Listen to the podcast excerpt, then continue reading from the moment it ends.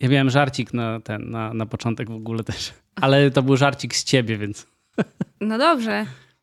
Chciałem na początek powiedzieć, że dzisiaj będzie o narkotykach i ja mam zerowe doświadczenie z narkotykami, ale na szczęście jest ze mną.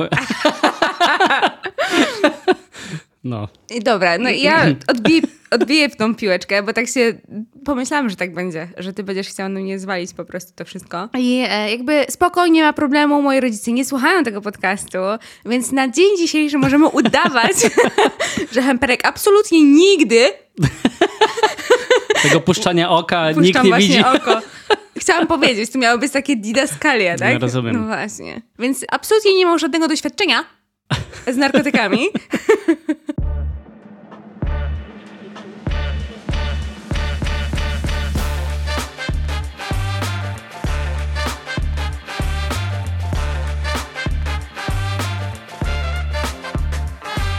Ja mogę tutaj szczerze powiedzieć, jak jest moje doświadczenie z narkotykami. Słucham. No żadne.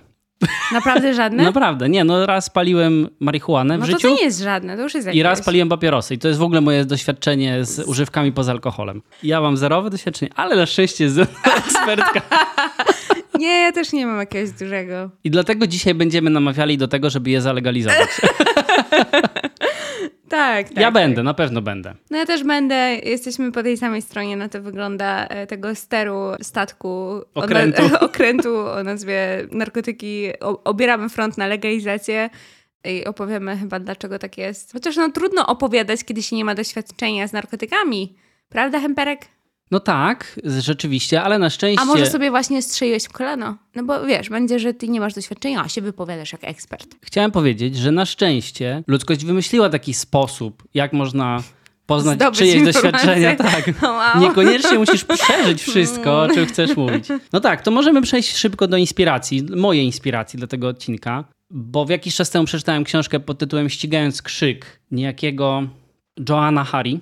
I ta książka, mówiąc szczerze, zmieniła kompletnie mój pogląd na temat narkotyków i na temat tego, jaki one mają wpływ na ludzi, na społeczeństwo, na temat tego, na czym polega mechanizm uzależnień i tak dalej. Nie wiem, jak wyglądała twoja edukacja antynarkotykowa, w, na przykład w gimnazjum albo w liceum, czy w ogóle miałaś jakąś? E, nie, wydaje mi się, że nie miałam. Może to lepiej, że nie miałam, bo jak sobie pomyślę o tym, jak wyglądała moja edukacja do życia w rodzinie, no to nie polecałabym nawet e, na te wody się zagłębiać w takim razie. Więc Okej. może lepiej, tak. Ja nie miałem też jakiejś bardzo dużej, ale pamiętam takie sceny, po pierwsze na WOSie, nie na WOSie, no to było tak, na jakimś WDŻ-cie, czy czymś, jakimś ekwiwalencie tego, nie pamiętam jak to się nazywało.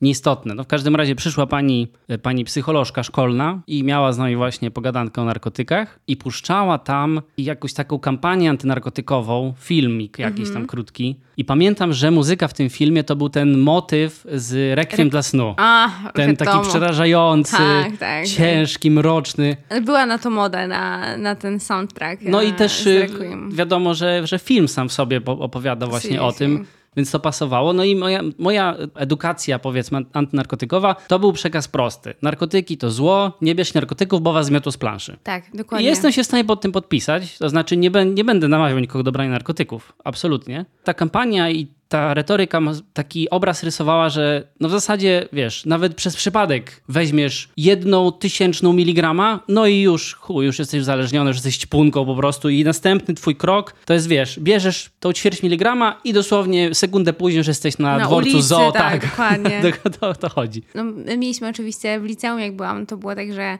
ja chodziłam do tego dobrego liceum, do tego najlepszego mieście liceum. I było drugie, które też było dobre bardzo. Teraz może znowu powiem coś, co jest wymysłem tylko i wyłącznie moim i że to była moja percepcja, ale zawsze się właśnie opowiadało, że o, w jedynce to kurwa narkomani, że tam narkotyki podobno. I to było takie, wiesz, takie, No, o, gasp. Co? zakazane. Narkotyki?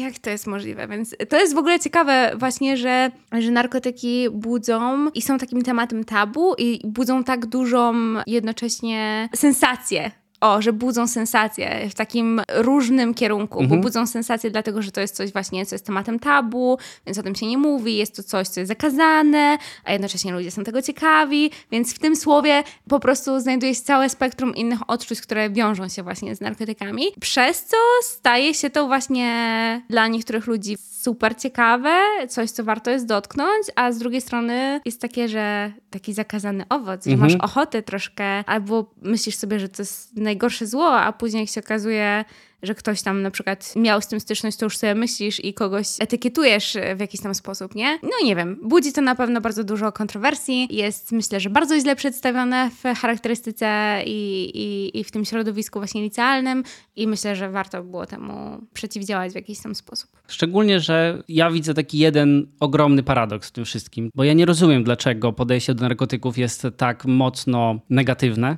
Tak jak mówiłem, ja nie namawiam do ich brania w żaden sposób. Ale z jednej strony malujemy narkotyki jako tą najgorszą rzecz, która potrafi ci zniszczyć życie, co jest prawdą, oczywiście. Ale z drugiej strony możemy kupić alkohol i papierosy w każdym sklepie, na każdej stacji benzynowej. Alkohol w ogóle na stacji To benzynowej. prawda. No trochę lol. I jak sobie czytałem książkę właśnie tą e, Ścigając Krzyk oraz inne materiały w toku przygotowań do tego odcinka po to, żeby zebrać jak najwięcej faktów tak naprawdę, nie tylko takich odczuć czy jakichś moich dygresji i, i bulwersu, no to tego typu paradoksów było trochę więcej nawet. To znaczy było więcej powodów, dla których ta walka z narkotykami jest no po pierwsze skazana na porażkę, a po drugie bez sensu i właśnie e, w zasadzie odnosi dokładnie odwrotny skutek niż, niż założenie tej Zamierza- walki Zamierzenia. Mhm. jeśli chodzi o historię właśnie walki z narkotykami. Skąd to się w ogóle wzięło? Bo przecież, no chociażby, nie wiem, jak ktoś czytał Sherlocka Holmesa, no to tam Sherlock był kokainistą, zdaje się. Sobie rekreacyjnie kokainę, więc no, nie było jakiegoś wielkiego problemu z tym. Tam, nie wiem, który to był, tysiąc, znaczy XIX wiek chyba, tak? Sherlock Holmes. W każdym razie, walka z narkotykami rozpoczęła się tak na taką masową skalę w latach no 60 70 bo to był ten czas, kiedy była wojna w Wietnamie, hipisi w Stanach Zjednoczonych. Wtedy ogłoszono, prezydent Nixon w 71 roku ogłosił, że spożycie narkotyków to jest wróg publiczny numer jeden w Stanach Zjednoczonych. Po tym, jak opublikowano raport mówiący o tym, że 10 do 15% żołnierzy w Wietnamie było uzależnionych od heroiny. Pewnie jeszcze powrócę do tego, dlaczego ta statystyka nie jest w ogóle dziwna, no ale już intuicyjnie można, znając doniesienia filmowe czy hi- historyczne na temat wojny w Wietnamie i tego, co przeżywali ludzie, którzy w niej brali udział, ciężko się dziwić, że oni byli od tej heroiny uzależnieni, chcąc uciec od rzeczywistości, która ich otaczała tam w, w tym Wietnamie. No i powstało coś takiego, co się nazywa War on Drugs. To jest właśnie nazwa zestawu polityk, które wprowadził rząd e, Nixona i Reagana, które miały doprowadzić do tego, żeby zmniejszyć ilość ludzi, która zażywa narkotyki. I głównym środkiem do osiągnięcia tego celu była po prostu penalizacja ich posiadania. I dla mnie to nasunęło takie pytanie, czy w ogóle z e, uzależnieniem od narkotyków, czy z jakimkolwiek innym uzależnieniem da się walczyć za pomocą prawa. Mam dwa przykłady. Jeden jest absurdalny, no tak jakby zakazać biedę, biedy. No, jest to trochę absurdalne. No, no możesz, nie? Ale to nic nie zmieni. No nie, nie, nie spowoduje, że będzie mniej biednych ludzi na ulicy. Nie, no to dla mnie to jest abstrakcyjne jednak porównanie. No to mi to kojarzy się z taką terapią konwersyjną. Było takie pseudonaukowe podejście, że jeżeli ktoś był homoseksualistą, to można było go Wyleczyć. wyleczyć, z tego No, homoseksualizmu. I mi to trochę właśnie tym śmierdzi, dlatego że nie wydaje mi się, żeby penalizacja czegokolwiek to była w ogóle najlepsza forma walki z, z danym zjawiskiem. Mm. Pomijając wszystkie inne społeczne aspekty tego, że na przykład uzależnienie od narkotyków to jest choroba. No tak jakbyśmy chcieli, nie wiem, zakazać depresji.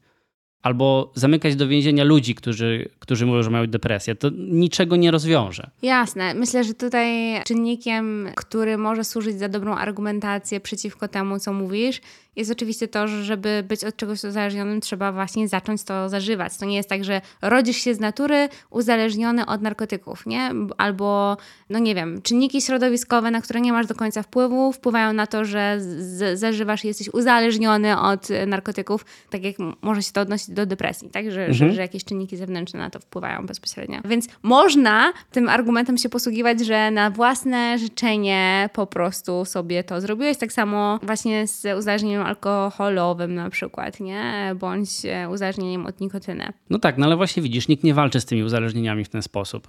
Ma walczy się z uzależnieniem od nikotyny w ten sposób, że nie można reklamować papierosów, nie można reklamować tak. alkoholu. Chociaż w latach 90. w Polsce jeszcze można było, bo sam osobiście Dalej pamiętam. Dalej się reklamuje alkohol przecież gdzieś tam w, w no, Tak, ale w określonych okolicznościach tam mhm. zdaje się. No ja pamiętam osobiście, jak oglądałem w telewizji reklamę Bolsa, bo tam była ta łódka Bols. Ja nie rozumiałem w ogóle o co chodzi w tej reklamie, ja, dlaczego ja łódka też dalej Bols. nie wiem czemu. Tak mi się jakoś zawsze kojarzy, że wódka i łódka i to tak... Wódka i łódka. Wow! No, nie wiem. Nie wiem, czy tak, tak było. Proste? Może tak być, może, może tak, być. Było. Ja tylko pamiętam, że jakiś znany aktor e, na pewno polską wódkę e, promował kiedyś. Nie wiem, jakiś e, Mel Gibson albo... Mhm, tak, albo tak, było taki, coś takiego. Ktoś na pewno bardzo taki znany. Było coś takiego, tak, tak. Nie walczy się z alkoholem i nie walczy się z papierosami w taki sposób, jaki walczy się z narkotykami, hmm. a zażywanie narkotyków, można było powiedzieć, ma mniejsze społeczne skutki niż nadużywanie alkoholu na przykład, mm. czy papierosów. Jest zdecydowanie mniej powszechne, no ale to można powiedzieć, że to dlatego właśnie, że narkotyki że są zakazane. powszechne tak bardzo. Mhm. Chociaż umówmy się, że jeżeli ktoś chce je kupić, to je kupi. To nie jest żadna to przeszkoda. Prawda. A ludzie po heroinie czy marihuanie nie słyszałem, żeby wszczynali burdy, żeby nachodziła ich chęć naparzania się po mordach albo napadania Bogu ducha w innych ludzi. A jednak, mimo tego wszystkiego, alkohol, można, można się go napić wszędzie i można się go napić w dowolnych ilościach. To też nie jest tak, że no napijesz się tam kieliszek wódki i o kelner ci powie, tak, nie, nie, nie, bo pan nie. już nie, nie, nie. Oczywiście oficjalnie alkoholu nietrzeźwym się nie sprzedaje. Oczywiście. No ale wiadomo, że jest to gówno prawda, bo się sprzedaje wszystkim zawsze, wszędzie, bo inaczej rynek we Wrocławiu nie wyglądałby tak, jak wygląda w nocy w weekend. Przecież jest e, prohibicja i po 22 już nie kupisz w żabce. No na, na rynku nie. Nie, w pozostałej części tak. No ale w barze już kupisz na przykład, nie wiem co, co to za różnica. Prohibicja to też jest ciekawy w ogóle wątek, bo przecież w Stanach Zjednoczonych była prohibicja na alkohol kiedyś. Mhm. No i jak ona się skończyła? No jak tak, ona się skończyła? No tak, że ona nic nie dawała, chociaż też słyszałem, że są głosy podzielone, bo mhm. jedni twierdzą, że dawała, że mhm. była bardzo skuteczna, Natomiast lobby producentów alkoholu spowodowało, że ona się zakończyła. Inni twierdzą, że w ogóle nic nie dawała, no bo tak czy inaczej z drugiej ręki ten alkohol można było kupić, więc bardziej się opłacało go po prostu opodatkować, oakcyzować i czerpać z tego dochód, co jest moim zdaniem idealną analogią do narkotyków. No właśnie, dokładnie. I właśnie, dlaczego nie zmonetyzować tego i nie zrobić z tego jakiejś tam gałęzi e, gospodarki? No, nasze PKB nie ucierpiałoby na tym, tylko by mogło rozkwitnąć ewentualnie. Ja tego kompletnie nie czuję, mówiąc szczerze, naprawdę. To znaczy, to mi się wiem. wydaje tak proste. Tak proste. Wystarczy spojrzeć na to, ile zarabiają kartele narkotykowe i teraz wziąć te pieniądze i one by wpływały do rządów krajów na całym świecie. No Ale easy. Właśnie, kurde. Pytanie, czy chciałabym tego. No bo wiesz, już się i tak ci, co się mieli ochapać, to się ochapali, a jeszcze mogliby bardziej. E, może właśnie w taki sposób trzeba by było prowadzić dialog z, z, naszym, z naszym rządem i w ogóle z politykami w, w tej kwestii. Tak po cichu im tam szturchać ich tak robią. Że sobie będą mogli odkroić Dokładnie. coś z tego tortu narkotykowego. A ten tort może. będzie duży. Oj, duży, oj, oj duży. duży, duży jakby ewidentnie dzisiaj nie będziemy się kłócić z Hamperkiem i nie będziemy mieć odmiennych e, poglądów, tylko idziemy w tym samym kierunku. Moja inspiracja do odcinka w sumie zaczęła się od tego, że miesiąc temu byłam, właśnie jechałam na żagle. Tam leciała piosenka Problemu, Scrabble. No i tam jest ta zwrotka, którą nie wiem, czy powinnam zarapować, czy nie. Jak powiem, że zarapuję, to to nie będzie i tak brzmiało dobrze. No jest na N, narkotyki na L, Lamborghini na B, no i tak dalej. I tak sobie pomyślałam, hmm, jakie to są narkotyki na N? I stwierdziłam, że nie wiem w sumie. I też nie wiem, jakie to są narkotyki na A, jakie to są narkotyki na B, jakie są narkotyki na C. Na każdą literkę alfabetu. I dosłownie to wpisywałam w Google, jadąc tam, bo ja mam tak, że jak już coś mi wpadnie do głowy, to ja muszę się dowiedzieć teraz. I na szczęście telefon mam zawsze pod ręką, jak to każdy e, człowiek. E, więc zaczęłam sobie mm, przerabiać alfabet w samochodzie, dowiadując się coraz więcej, coraz więcej. I ja wiem, że to jest bardzo prymitywna inspiracja, jak dla takiego lajka jak ja, ale uważam, że fajnie mi się trafiło ze źródłami i chciałabym na samym początku od razu polecić dwa, dwa źródła, źródła, dwie strony, do których warto się odnieść, na które warto jest wejść i poczytać. I pierwsza strona to jest społeczna inicjatywa, inicjatywa narkopolityki e, sin.org.pl. To jest non-profitowa organizacja i oni w swojej misji organizacji piszą, że wspierają ideę dekryminalizacji posiadania substancji odurzających na własny użytek, umożliwienie osobom uzależnionym dostępu do różnorodnych i skutecznych form leczenia, redukcję szkód wynikających z używania narkotyków oraz dopuszczenie nielegalnych obec obecnie substancji do użytku medycznego w określonych przypadkach. A drugi, który absolutnie na samym miejscu pierwszym mi wy wypadł, druga strona właściwie, no to to jest poptown.eu, który stworzył właśnie z powyższą organizacją Atlas Narkotyków Polskich. Więc jak wpisywałam sobie narkotyki na A, to dosłownie to były narkotyki na A. I przy okazji tego, tego atlasu zawsze tam na samym początku jakby pojawia się właśnie taki disclaimer, informacja, która brzmi tak, że, że oficjalna, odpowiedzialna polityka narkotykowa w Polsce praktycznie nie istnieje, dlatego razem właśnie ze społeczną inicjatywą narkopolityki SYN tworzymy Atlas Narkotyków Polskich. Popularne powiedzenie głosi, że wszystko jest dla ludzi i jest to w dużym stopniu prawda, ale warunkiem jest wiedza o tym, co się zażywa i jak. Nie jesteście pewni substancji, którą macie albo własnego samopoczucia, lepiej odpuścić niż potem żałować, a najlepiej odpowiednio się przygotować do przygód z substancjami. I to jest taki bardzo przyjemny e, disclaimer, który chciałam właśnie przytoczyć, dlatego że uważam, że to jest po prostu właśnie to zdroworozsądkowe podejście do tematu zażywania narkotyków. No tak, to jest rzeczywiście bardzo dojrzałe podejście i myślę, że takiego właśnie brakuje. To się tyczy też alkoholu, bo o kulturze spożywania alkoholu to też można osobno odcinek nagrać. Możecie kupić masę książek i przepisów na to, jak sobie robić drinki. Tak, dokładnie. Z różnych alkoholi. Co też nie jest złe oczywiście, bo to jest jakby sposób gdzieś tam zażywania. No bo wszystko tego... jest dla ludzi, oczywiście. Oczywiście, dokładnie. że tak. I do tego trzeba się przygotować tak samo, jak no, przygotowujesz się do e, właśnie na przykład do spożywania alkoholu. No wiesz, jakie są skutki. Także tak, no rzeczywiście to jest takie dojrzałe fajne podejście. I ja się podpisuję pod czymś takim, faktycznie. Mhm. Myślę, że należy do tego dążyć, dlatego że ze swojej historii edukacyjnej też mogę powiedzieć, że edukacji narkotykowej nie ma. No, no ona wygląda tak, jak opowiadałem, że mhm. po prostu straszy się tym, że jeżeli to weźmiesz, no to umrzesz i koniec. To prawda. Ja tak trochę mówiąc też o tych źródłach i o tym, że, że tej edukacji brakuje, no właśnie chciałabym mocno podkreślić, że są to źródła, które o tej edukacji mówią i przede wszystkim właśnie edukują. Nie ma tam, nie wiem, zachęt zachęty, kontaktów do dealerów czy czegokolwiek innego. I to, I to nie jest też tak, że oni zachęcają do brania narkotyków, tylko właśnie informują o tym, z czym to się wiąże. E, więc naprawdę każdej osobie, każdej, absolutnie każdej polecam zerknięcie do tego atlasu. I to, co chciałam, na co chciałam zwrócić uwagę, co było mega śmieszne, jak sobie robiłam research, to to, że takie inicjatywy, te oddolne inicjatywy przejmują tak na dobrą sprawę rolę, której nie ma w polityce krajowej. I fun fact jest taki, że pierwsza strona rządowa z domeny gov po prostu, więc miarkuję, że rządowa, która miała pełnić funkcję edukacyjno-informacyjną, to była po stronie Krajowego Biura Przeciwdziałania Narkomanii, która miała zawierać kompendium wiedzy o narkotykach i narkoma narkomanii, a która nie działała. Naprawdę, nie działała absolutnie. Po prostu ten portal nie funkcjonował. Dorwałam się chyba za trzecim razem, jak już tak głębiej poszukałam, e, to dorwałam się do jakiejś starszej strony, starszej wersji tej strony, która funkcjonowała i która wyglądała jakby była tworzona w 2001 roku, tak swoją drogą. Już nawet nie chciało mi się zerkać na te informacje, które tam były zawarte, ale po prostu, no, no marnie, marnie bym, bym powiedziała. Z tego atlasu na przykład y, dowiedziałam się, że amfetamina to może być na przykład amfa, feta, fuka, speed, Wład, futer, krajówka, ser w Trójmieście, tak się mówi, ser. Trójmieście też się mówi makaron. Musi też szpolak i szmata e, na amfę. Na B narkotyki to są benzodiazepiny, czyli na przykład Xanax. I też mówi się na to benzo, klony, zany, właśnie alpra, rolka. Na M no są MDMA, które też można, można poznać jako ekstazy, X, E, MDMA, MK, MA, SK, piguły, pixi, pigulaki, piglaki, cuksy, tapsy, moli, kryształ, dropsy, grochy, koła, talerze, Tesle i paniszery. To cały alfabet, tak? Teraz przelecimy?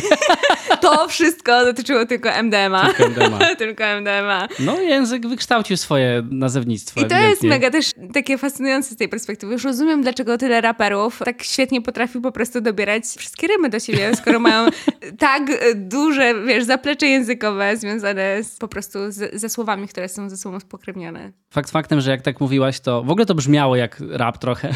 tak wymieniałaś w rytmie. Wiele z tych sformułowań i zwrotów y, słyszałem po prostu w jakichś tam kawałkach rapowych. A widzisz, widzisz? to ja też dodam od siebie a propos właśnie takiej racjonalnej polityki i edukacji narkotykowej, że w myśl polskiego prawa, oczywiście posiadanie narkotyków jest nielegalne. Mhm. Wiadomo, handlowanie nimi no to tym bardziej. Natomiast nikt nie może nikogo ukarać za to, że jest pod ich wpływem. Więc jeżeli komuś się na przykład coś stanie, mimo tego, że świadomie zażył narkotyki, mhm. to dalej może pójść na przykład do szpitala i poprosić o pomoc, i nie grozi mu żadna odpowiedzialność za to, że na Że przykład w teście wpływem. narkotykowym, tak, wy- no chyba, że ktoś tam samochodem przyjedzie, no to już Jasne. inna sprawa, no, ale Mhm. tak samo jak ludzie przyjeżdżają na badanie alkomatem i się okazuje, że wiesz, 2,5 promila. Więc można pójść poprosić o pomoc, ja o tym nie wiedziałem, a myślę, że to jest też cenna wiedza, bo no, w takiej sytuacji ekstremalnej, kiedy coś się dzieje, A jest potrzebna pomoc? tak, a jest potrzebna pomoc, no to nie, nie warto w ogóle patrzeć na to, że o, tam, nie wiem, braliśmy narkotyki czy, czy cokolwiek, tylko po prostu trzeba iść i o to pomoc poprosić, bo naprawdę nic nie grozi. Super. No właśnie też takie tematy porusza właśnie ta, ta organizacja SIN. Jest tam też podstrona o tym właśnie i taka broszura jakby o tym, jak się zachowywać, kiedy na przykład ktoś zostanie złapany z jakąś ilością tam narkotyków. Dosłownie. Jak się zachowywać, co mówić na przykład, na co się zgadzać, a na co się nie zgadzać, bo zazwyczaj jest tak, że tam prokurator chce od razu, żeby polubownie to wyglądało i, i żeby się po prostu przyznać, a że nie ma takiej potrzeby, bo mimo wszystko nie każde posiadanie narkotyków właśnie jest, jest po prostu spenal, spenalty. Za nie każde posiadanie narkotyków grozi więzienie. Jeszcze jest mnóstwo innych projektów, które oni tam tworzą. Dla przykładu można zaprosić taką organizację, właśnie SIN, na imprezę, którą się robi, czy to na jakiś rave, czy na jakieś inne wydarzenie po prostu publiczne, otwarte, żeby oni mieli tam e, swój stand i normalnie, je- wiesz, jest bardzo dużo osób, organizatorów, którzy mówią, nie, my na swojej imprezie nie mamy w ogóle narkotyków, nic się u nas nie dzieje takiego, absolutnie nie ma takiej potrzeby. A na przykład może być tak, że oni mając ten swój stand, to jak coś na przykład kupisz od kogoś albo po prostu będziesz miał przy sobie, to możesz od razu to stestować, na ile to jest czyste, na ile to jest po prostu e, bezpieczne i to jest właśnie takie, takie naturalne. No E, właśnie, jak, jak ty o tym mówisz, to według mnie to, jest brzmi dokładnie. racjonalnie. Tak, to jest dokładnie to, co powinno robić państwo, bo przecież były takie przestępstwa. Na przykład w latach 90. na potęgę kradziono samochody. Dalej się je kradnie, ale to już nie jest aż taki ogromny problem. Mi się wydaje, że to nie dlatego, że teraz wykrywalność przestępstw w postaci kradzieży samochodów jest taka świetna, chociaż oczywiście wiadomo, że w tym zakresie postęp został poczyniony, ale zmieniło się uwarunkowanie przestępcze. Po prostu to się przestało tak opłacać, bo już, już masa ludzi ma samochody, rodziny mają po dwa, trzy, cztery samochody. I to nie jest nic, nic Nic dziwnego zwykłego. i nic Mhm. nienormalnego. Naprawdę ciężko mi się opr- oprzeć wrażeniu, że z narkotykami byłoby podobnie. Gdybyśmy mieli infrastrukturę oficjalnych producentów i oficjalny, oficjalnych dystrybutorów, to wszystko podlegałoby kontroli jakiegoś sanepidu. Ja mógłbym sobie próbować stwierdzić, że a nie wiem, mam ochotę, chcę spróbować cokolwiek, idę sobie, kupuję porządny, dobrej jakości towar, płacę za to podatek, VAT, akcyzę, nie wiadomo co jeszcze, spożywam sobie, sprawa jest załatwiona. bezpiecznie. Dokładnie, bo w tej chwili na przykład ja, przypuśćmy, chociaż ja naprawdę ze mnie się ludzie śmieją, że ja przejdę koło dealera i wszyscy wiedzą, że to był dealer, a ja... Dealer? Gdzie ja dealer? też dealer? Jestem po prostu antytezą takich tematów. Nie byłbym w stanie znaleźć dealera. W ogóle, wiesz, mi to trochę niszczy mózg, że ludzie mówią, no tak, no są dealerzy na mieście i po prostu idziesz kupujesz. Ja mówię, jak kurwa idziesz kupujesz? Do sklepu po bułki idziesz kupujesz, a nie po amfetaminę. No bo to jest zgubne, no bo to, to, to, to nie jest tak hop i wydaje mi się, że nawet tak e, z twojego punktu widzenia i z mojego punktu widzenia ja bym nie poszła do randomowego typa, nawet jakbym wiedziała, że jest dealerem na ulicy Otóż i nie to. kupiłabym od niego jakiegoś tam stawku, tylko dlatego, że wiem, że go ma, Dokładnie. bo dla mnie racjonalne jest to, że ja nie wiem, co tam jest i ja nie będę, nie będę nawet y, narażać się na to, żeby po prostu czegoś takiego spróbować. Natomiast znam oczywiście masę znajomych e, moich, którzy mają jakieś swoje kontakty już długoletnie na przykład, gdzie oni wiedzą, że to jest dobry, dobry towar, że to on jest sprawdzony, że czują się po tym dobrze, mają zaufanych ludzi i tylko od takich źródeł na przykład z tego właśnie korzystają. I no nie wiem, z własnych doświadczeń, których jest trochę więcej niż e, twoje oczywiście, no trzeba się do tego przyznać, no różnica jest diametralna w różnego rodzaju chociażby właśnie zielsku, które się wypala. Ja w ogóle mnie najbardziej relaksuje, mnie najbardziej relaksują takie wakacje. Nie Z no, teraz- blancikiem. z Luncikiem. Nie no, tak, tak było, e, że, że, że swego czasu dwa razy wyjeżdżałam chyba i raz wyjechałam nad morze dosłownie na weekend, żeby się rozerwać i zapaliłam z moją, z moją bardzo dobrą koleżanką. Akurat w tym przypadku i nasze humory tak nam dopisały i na dodatek to też był sprawdzony towar, właśnie ona, ona, ona go miała, więc my po prostu spędziłyśmy półtora godziny patrząc na siebie, się śmiejąc po prostu z siebie do siebie. To było tak przyjemne. Wszystkie mięśnie mi się poluzowały.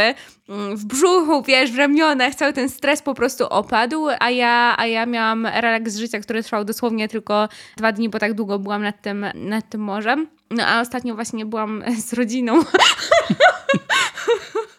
No więc tak, e, byłam z rodziną na krótkich wakacjach i tam też miałam sposobność i też czułam się po prostu fenomen fenomenalnie. Ciekawe jest to, że po takich wakacjach jakoś nie zauważyłem, żebyś była uzależnioną od marihuany, cały czas popalającą osobą, co w niektórych kampaniach antynarkotykowych można usłyszeć. Też chciałem wrócić do tego właśnie do tego składu i do tego, że nie możesz ufać temu, co kupujesz. Tak, tak, tak. Że ja nawet gdybym miał ziomka, takiego przysłowiowego, od którego zawsze bym ten towar brał, to i tak bym się trochę obawiał, bo nie mam pewności skąd on tym razem ten towar wziął. I a propos tego, że nie wróciłaś jako ta ćpunka, już wiesz, sięgająca po coraz twardsze narkotyki, coraz ostrzejsze, to właśnie jedno, jednym z takich faktów, którego się dowiedziałem, czytając książkę i później studiując tematykę dalej, było to, że podstawą naszego postrzegania narkotyków i mechanizmu uzależnień są badania, też chyba gdzieś z lat 60., które później, jak, jak tak na nie spojrzeć, był badacz, który to zrobił, ale nawet tak laickim okiem na nie spojrzeć, to kurczę, jest w nich coś takiego, co powoduje, że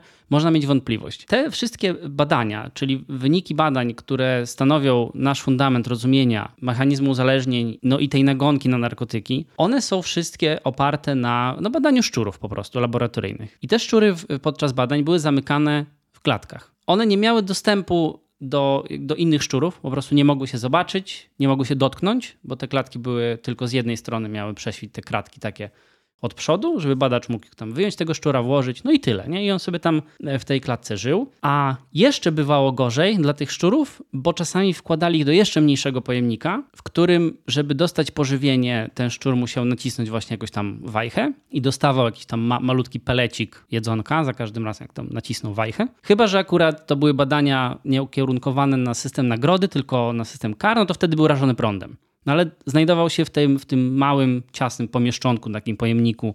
I w ten sam sposób przeprowadzone były badania na temat narkotyków. Badacze stworzyli taki eksperyment, w którym szczur włożony do takiego pojemnika miał dźwigienkę. Szczurowi wszczepiono tam igłę po, pod, pod skórę bezpośrednio do krwiobiegu i ta igła była podłączona do zasobnika chyba z morfiną, z, jak, z jakimś narkotykiem. Wnioski z tego badania były takie, że szczur w zasadzie no, napierniczał w tą dźwignię i cały czas sobie ten narkotyk podawał, mimo tego, że jedno takie naciśnięcie powodowało podanie niskiej dawki, no to on cały czas naciskał tą dźwignię, więc podawał sobie coraz większe, coraz większe, coraz większe, no aż w końcu umierał po prostu, no z przedawkowania mówiąc Jasne. krótko.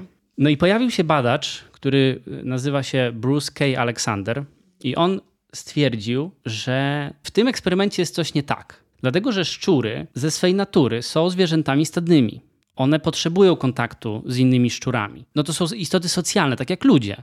Szczury zamknięte w jakiejś tam, w jakiej tam przestrzeni, one się bawią ze sobą, biegają, rozmnażają się. Zamykanie ich w tych klatkach to, to jest nienaturalne dla nich. W związku z czym on wraz z trójką innych badaczy zaproponował inny eksperyment, bo uznał, że izolacja szczura może być porównana do izolacji człowieka że, że skutki na psychikę są podobne. I on zaproponował eksperyment, w którym czwórka badaczy, w tym on, stworzyli tak zwany rat park, czyli miejsce, w którym wpuszczono szczury i były tam wszystkie rzeczy, które szczury lubią. Były tam jakieś platformy do wspinania, były jakieś puszki, w których one się mogły chować, kołowrotki, była tam masa innych szczurów, ma, szczury były e, obą płci. Tak, to był dokładnie, to był raj dla szczurów. A równolegle miał też e, takie środowisko, w którym szczury były pozbawione tego wszystkiego.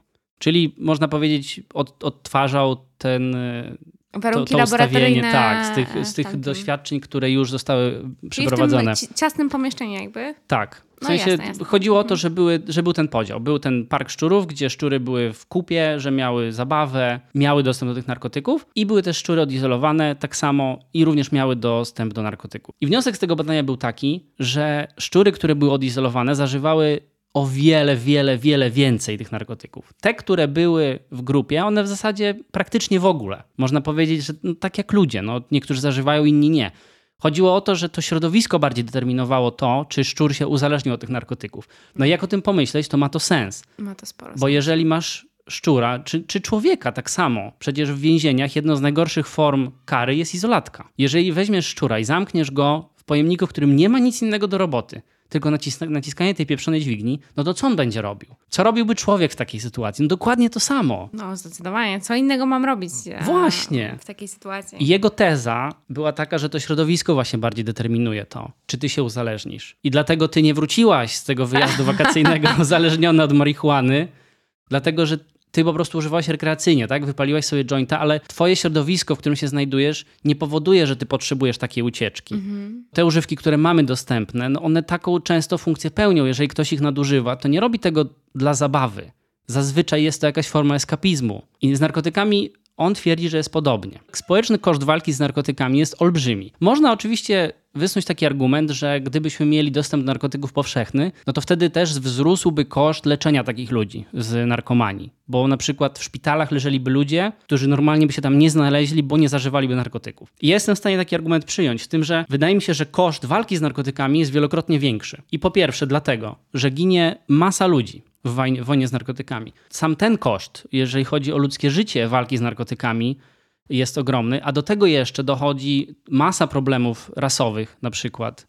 Bo po, po, wprowadzeniu właśnie tej, tej polityki antynarkotykowej okazało się, że, znaczy okazało się, no takie były realia Stanów mhm. Zjednoczonych wtedy, że biali, lepiej sytuowani, bo przypomnijmy, że jesteśmy po latach 60., tak, gdzie czarnoskórzy w ogóle byli e, postrzegani jako niewolnicy. Więc tutaj dysproporcja startowa była duża. Ich było wystać na więcej. Oni zażywali jedną formę narkotyku, to była kokaina chyba zwykła, a czarnoskórzy zażywali krak. Prawodawstwo, które powstało w Stanach Zjednoczonych wtedy, penalizowało zdecydowanie bardziej ten krak, krak tak, mhm. niż, niż tą kokainę czy tam amfetaminę. Wystarczyło 5 gramów kraku, żeby dostać ten sam wyrok, co za posiadanie 500 gramów kokainy. Ta proporcja by wynosiła 1 do 100. I przez to ludzie biali, nie dość, że oni rzadziej trafiali do więzień, w sensie, no bo już samo prawodawstwo powodowało, że po prostu można było mieć tego narkotyku więcej, a i tak nie dostawało się takiego wyroku, mhm. to jeszcze skrzywiało to percepcję pozostałej części społeczeństwa, bo im się wydawało, że, że problem narkotyków tak, to jest... dotyczy tylko i wyłącznie Dokładnie. osób czarnoskórych, tak. dlatego że ich po prostu jest więcej e, skazywanych jakby za... Dokładnie tak. I to jest e, właśnie ta magia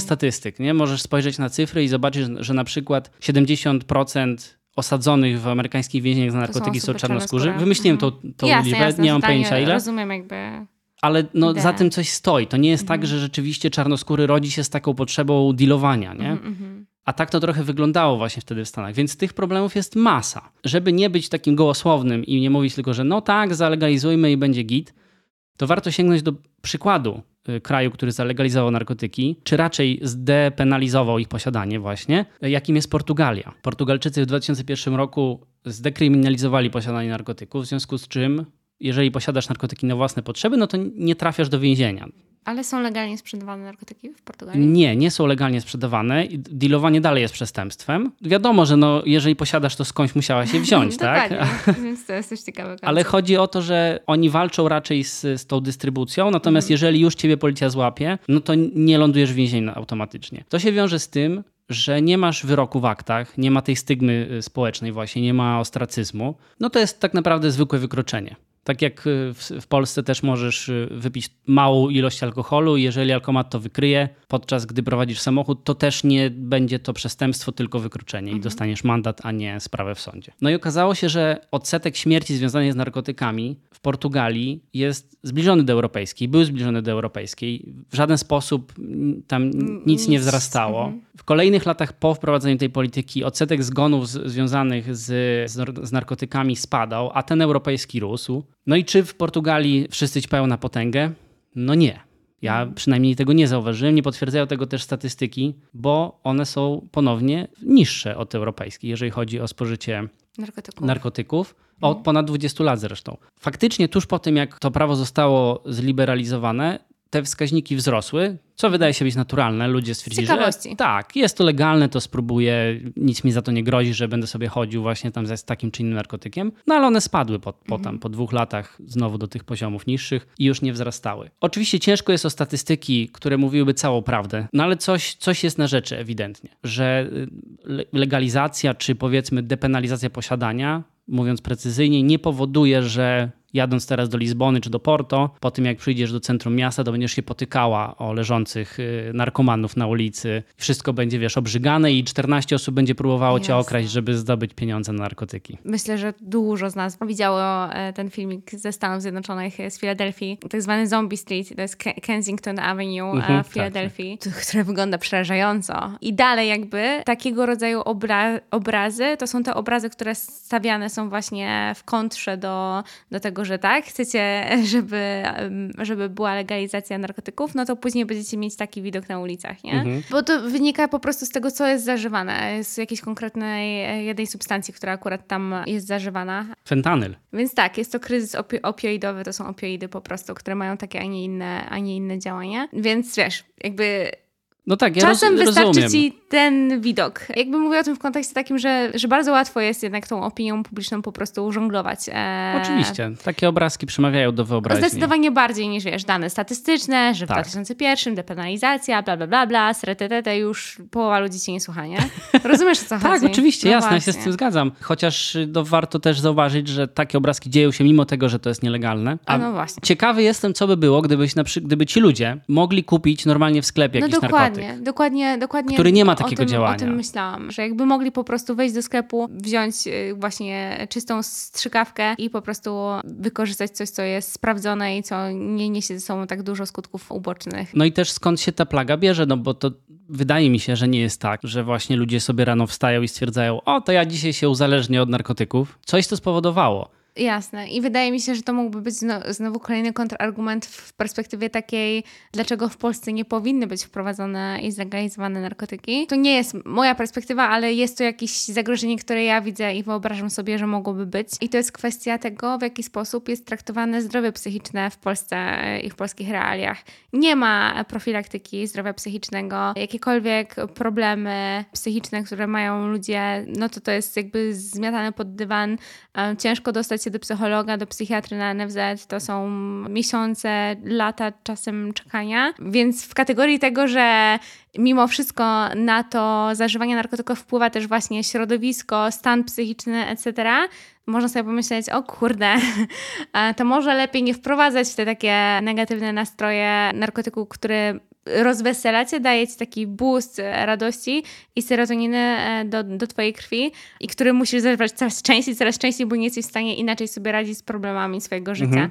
Więc y, to może być jakiś kontrargument do tego. Ja myślę, że masz rację, że z całą pewnością, gdyby w Polsce doszło do zalegalizowania narkotyków generalnie, to my byśmy musieli się zmierzyć ze zwiększoną ilością ludzi uzależnionych od nich. To tak, myślę, że tym nie ma się co czarować, bo, bo oczywiście można wymyślać mnóstwo przykładów i my akurat stoimy na tym, na tym stanowisku, że należałoby, powiedzmy, je zalegalizować, ale to też nie jest tak, że to jest wszystko kolorowe tak. i bez wad. To myślę, wiadomo. Że to jest mega, mega istotne, żeby to podkreślić i zawsze mimo wszystko z tyłu głowy mieć to, z czym, z czym zażywanie narkotyków się wiąże. Powracając też do, do tych takich edukacyjnych materiałów, które właśnie wiążą się z narkotykami, tam też to nie jest koloryzowane, nie? Wszystko, wszystkie informacje, które się tam pojawiają, mówią też o zagrożeniach, które wynikają bezpośrednio z uzależnienia, bądź po prostu łączenia na przykład pewnych substancji ze sobą, czy to łączenia e, substancji psycho, e, psychoaktywnych, psychodelicznych z alkoholem albo z innymi, z innymi rzeczami.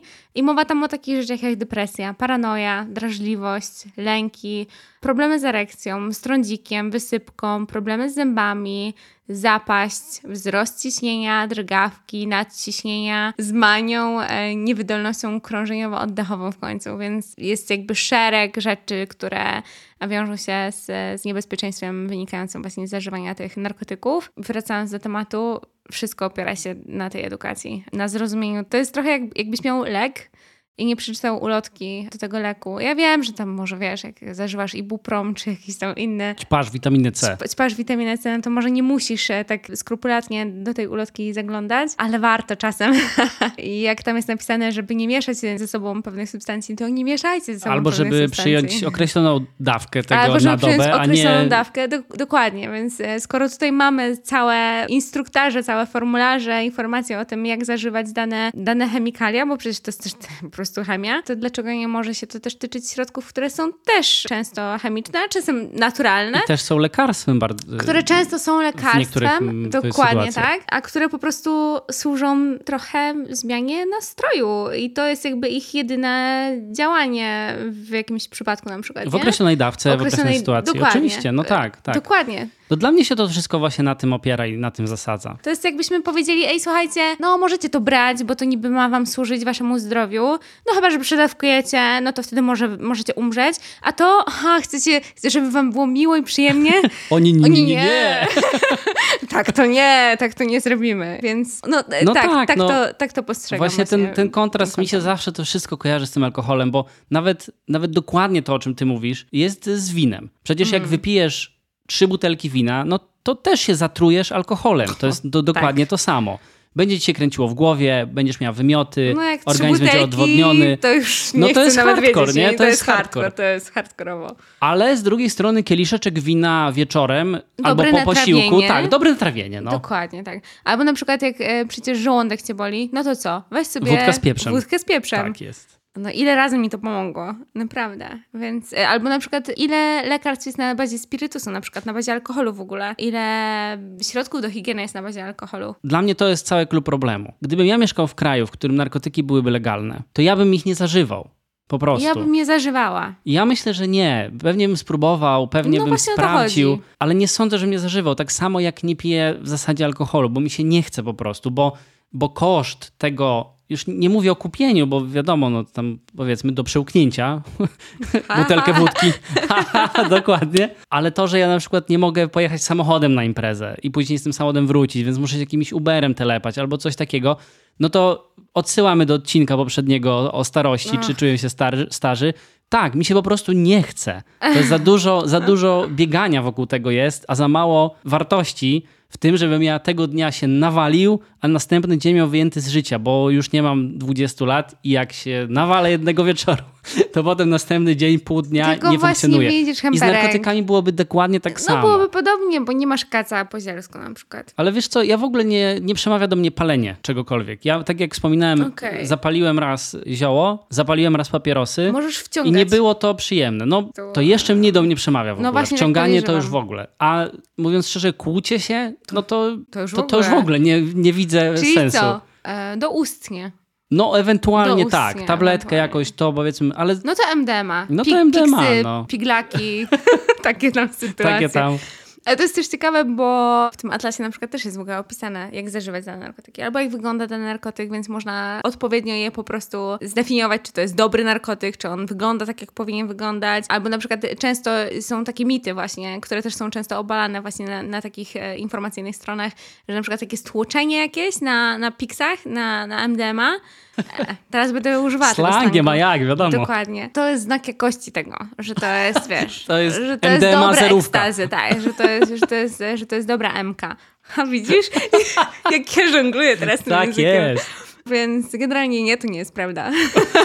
Nie, nie jest tak jak Do na jajkach, że jak masz nabite dążyłam. Nie, nie, nie od, od dealerów, którzy chodzili tam, gdzie chcieli, od, ten, z wolnego wybiegu, nie? Nie, właśnie niestety nie, bo Nie, nie jest to e, w żaden sposób regulowane. Jakby może było to regulowane i były tam jakieś jedynki, dwójki, trójki, Co nie? to by po prostu trochę, trochę to opisywało. Nie? Tak samo przecież jak są coffee shopy w Holandii, no to tam też masz, masz opisane po prostu ile ma procent THC i, i na przykład czego możesz się spodziewać w ogóle po takim procencie THC, nie? Czy to jest bardziej relaksacyjne, będzie ci się lepiej spało na przykład po tym, czy to jest właśnie bardziej halucynogenne w jakiś tam sposób, więc jakby wiesz na co się piszesz, nie? No tak, możesz zapytać Tak. barmana i on ci, czy barmankę i ci podpowiedzą, co tam wziąć. Baristkę, bo to jest Bari- baristkę, tak, to, przepraszam.